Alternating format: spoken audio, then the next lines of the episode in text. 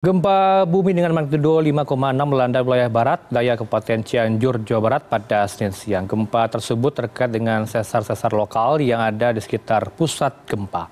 Apakah gempa Cianjur ada kaitannya dengan potensi gempa megatrust di selatan Jawa? Dan bagaimana mitigasi potensi bencana yang harus kita lakukan?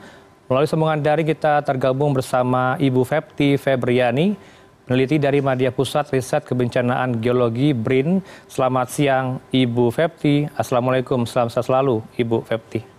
Iya, selamat siang. Ibu, eh, kami minta dari Anda analisa singkat dari gempa magnitudo 5,6 yang terjadi kemarin di Cianjur. Uh, iya, berdasarkan hasil uh, laporan dari BMKG ya, gempa ini termasuk gempa dangkal dengan kedalaman sekitar 10 km kemudian terjadi di darat dan magnitudnya lebih dari lima jadi potensi kerusakannya cukup besar ya korban jiwanya cukup banyak kemudian keruntuhan gedung-gedung di daerah tempat terjadinya gempa cukup besar. Hmm. Hmm. Ini ada tidak kaitannya dengan gempa yang terjadi sebelumnya pada 20 November di Pangandaran, Ibu? Iya, yang di Pangandaran itu mungkin tidak terlalu ada hubungannya karena kan yang di hmm. Pangandaran kan terdapat di selatan Jawa ya. Hmm. Hanya mekanismenya adalah zona subduksi. Sedangkan gempa Cianjur ini dia kan terjadi di darat ya. Nah, kemungkinan hmm. uh, faktornya adalah sesar lokal dari sesar Cimandiri posisinya cukup jauh 9 km.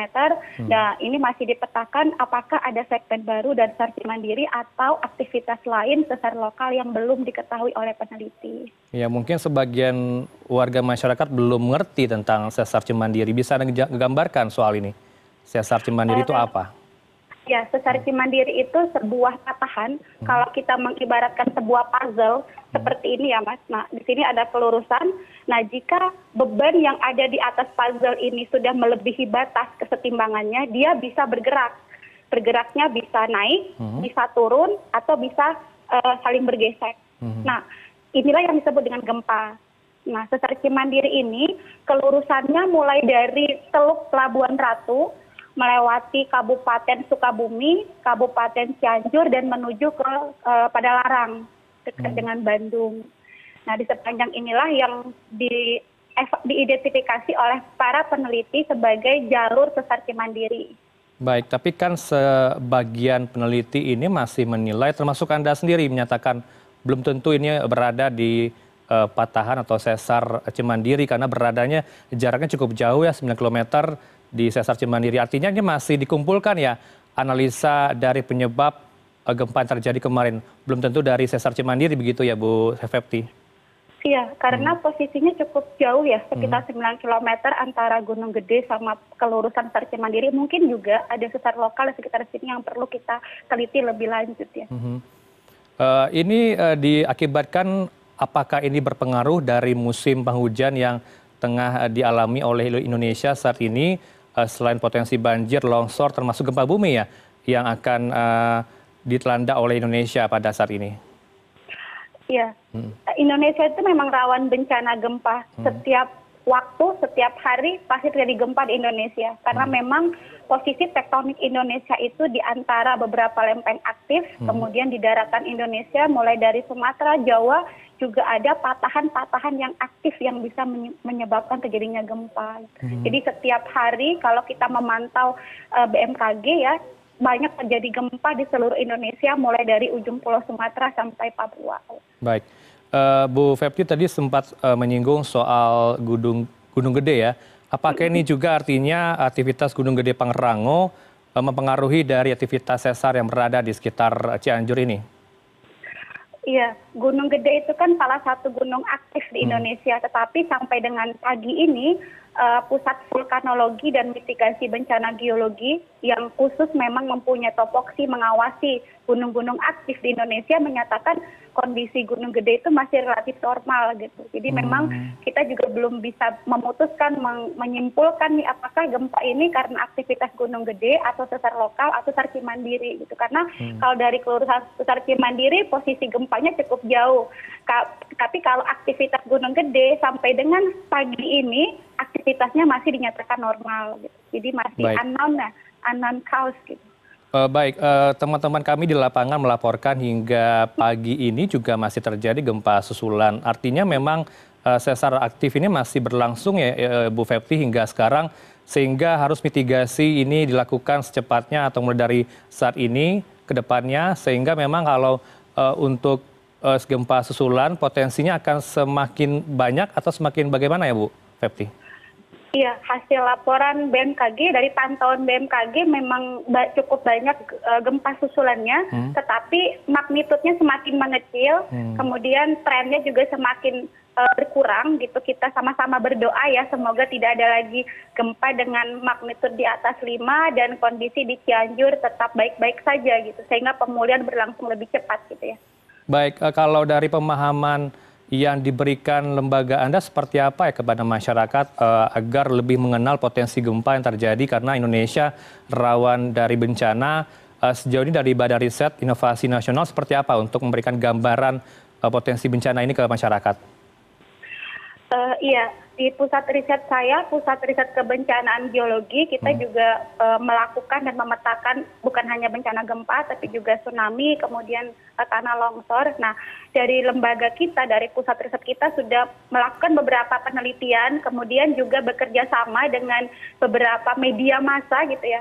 Bagaimana membuat penelitian-penelitian ini bisa difahami dalam bahasa awam dan semoga bisa menjadi uh, cara bagi masyarakat mencari ilmu pengetahuan terkait dengan gempa gitu. Di websitenya uh, apa namanya BRIN juga ada gitu. Kemudian di beberapa kom, di beberapa media para peneliti juga aktif menuliskan supaya bisa dipahami dengan bahasa awam. Iya ini dikembalikan terhadap uh, gempa yang terjadi di Cianjur kemarin ini kan disebabkan oleh uh, sesar lokal ya yang anda katakan tadi. Uh, artinya memang jauh-jauh hari uh, tidak dipersiapkan ya tata ruang uh, tata kota dari sebuah wilayah termasuk di Cianjur ini apakah tidak dipetakan uh, wilayah-wilayah mana yang rawan gempa dan wilayah-wilayah mana saja yang mempunyai sesar aktif? Uh, iya, sebenarnya pusat gempa nasional ya yang dibentuk oleh beberapa lembaga di Indonesia itu sudah mengeluarkan uh, peta rawan bencana di hmm. daerah di seluruh Indonesia. Hmm. Nah ini semoga bisa diadopsi gitu ya oleh pengambil kebijakan yang bertanggung jawab terhadap izin tata ruang supaya bisa saja nanti misalkan ada izin terkait dengan uh, bangunan yang ingin dibangun di daerah gempa itu di tidak disetujui gitu. Hmm. Itu sudah ada mas sudah sudah ada kita sudah apa pusat gempa nasional sudah mengeluarkan tinggal hmm. will atau keinginan dari pemerintah nih eh, terutama pemerintah daerah gitu ya untuk mengadopsi uh, apa yang telah dikeluarkan oleh pusat gempa nasional ini sebagai uh, tataran untuk menjadi kebijakan tata ruang gitu. Itu bisa dilihat di websitenya Kemen PUPR ya ada itu pusat gempa nasional. Uh, artinya kalau berbicara soal Cianjur ini, uh, pemerintah daerah setempat belum bisa memetakan lebih dalam ya uh, potensi likuifasi yang akan bakal terjadi ataupun potensi gempa tektonik yang akan terjadi di wilayah tersebut. Ya mungkin perlu berkoordinasi bersama PPD setempat ya sehingga hmm. ke depannya gitu tidak lagi terjadi atau mulai uh, melakukan uh, mendirikan bangunan-bangunan yang relatif tahan tahan gempa itu yang bisa kita lakukan ya karena memang tidak bisa dipungkiri gitu hmm. seluruh Indonesia itu memang rawan gempa gitu. Hmm. Uh, Bu Fepti saya minta juga dari anda bagaimana uh, agar tidak panik dalam situasi gempa yang terjadi apalagi yang berada di dalam ruangan apa yang harus dilakukan uh, bagi masyarakat yang uh, mengalami gempa bumi? Iya satu hal yang mungkin perlu kita lakukan mulai dari sekarang adalah bagaimana menginstal pengetahuan alam bawah sadar kita hmm. terhadap reaksi tubuh kita ketika gempa terjadi. Hmm. Pengetahuannya banyak sebenarnya, tapi mungkin proses latihan setiap rutinnya yang belum ada di Indonesia ya. Hmm. Kalau misalkan sebenarnya kita berada dalam ruangan ketika gempa terjadi, maka yang perlu kita lakukan adalah melindungi kepala. Dengan cara apa? Hmm. Bersembunyi di bawah uh, meja. Hmm. Nah, setelah getaran terjadi, baru kita keluar gedung dan menghindari tempat-tempat yang memungkinkan pohon uh, jatuh atau tumbang gitu. Nah, ini yang mungkin memang belum rutin ya dilakukan di beberapa tempat baik perkantoran, satuan pendidikan sehingga ketika ada gempa kitanya panik gitu ya, kitanya panik. Baik, sejauh ini early warning system sudah berjalan belum di Indonesia apalagi kalau edukasi soal mitigasi potensi bencana yang ada di tanah air apalagi khususnya gempa? Proses berjalannya sudah menuju ke sana ya, tapi memang harus koordinasi antara pemerintah daerah yang sergep, yang gercep gitu ya. Jangan mungkin mengandalkan dari pemerintah pusat gitu karena wilayah Indonesia luas sekali. Nah, bagaimana kemudian pemerintah daerah juga bisa menggandeng beberapa lembaga, kemudian organisasi sosial atau beberapa peneliti untuk melakukan uh, earthquake drilling atau hmm. latihan menghadapi gempa gitu. Baik. Lembaga-lembaganya banyak itu. Baik, uh, singkat ini mungkin terakhir ya Bu ya, saya minta dari Anda gambaran potensi megatrust uh, di selatan Pulau Jawa ini kan menjadi kepanikan juga atau antisipasi tentunya bagi warga masyarakat khususnya berada di selatan Pulau Jawa dan juga potensinya ada di Sumatera. Uh, beri kami gambaran sebenarnya dari potensi megatrust ini apakah benar-benar terjadi atau kita harus memang siaga untuk segala potensi bencana yang terjadi di tanah air? Bu Fepti? Uh, iya, yang paling penting adalah siaga gitu ya saja karena memang zona subduksi yang men yang di menjadi pemicu ya terjadinya megatrust itu memang berada mulai dari uh, ujung Pulau Aceh sepanjang hmm. uh, Sumatera kemudian menuju pantai selatan Jawa dan sampai menuju Indonesia bagian timur. Hmm. Jadi memang uh, yang pertama jangan panik gitu ya panik dan kemudian kita memang harus siap Eh, bencana itu mungkin terjadi entah kapan jam berapa berapa kekuatannya kita juga belum tahu gitu.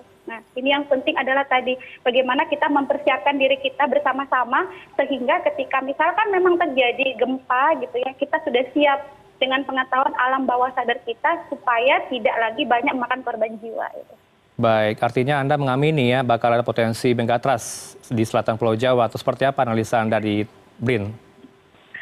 Ya, potensinya memang ada gitu. Hmm. para peneliti rekan kita dari itb juga sudah memunculkan dalam beberapa publikasi internasional mereka gitu. Dan memang juga tidak dipungkiri uh, kegiatan apa aktivitas di selatan jawa juga semakin meningkat ya.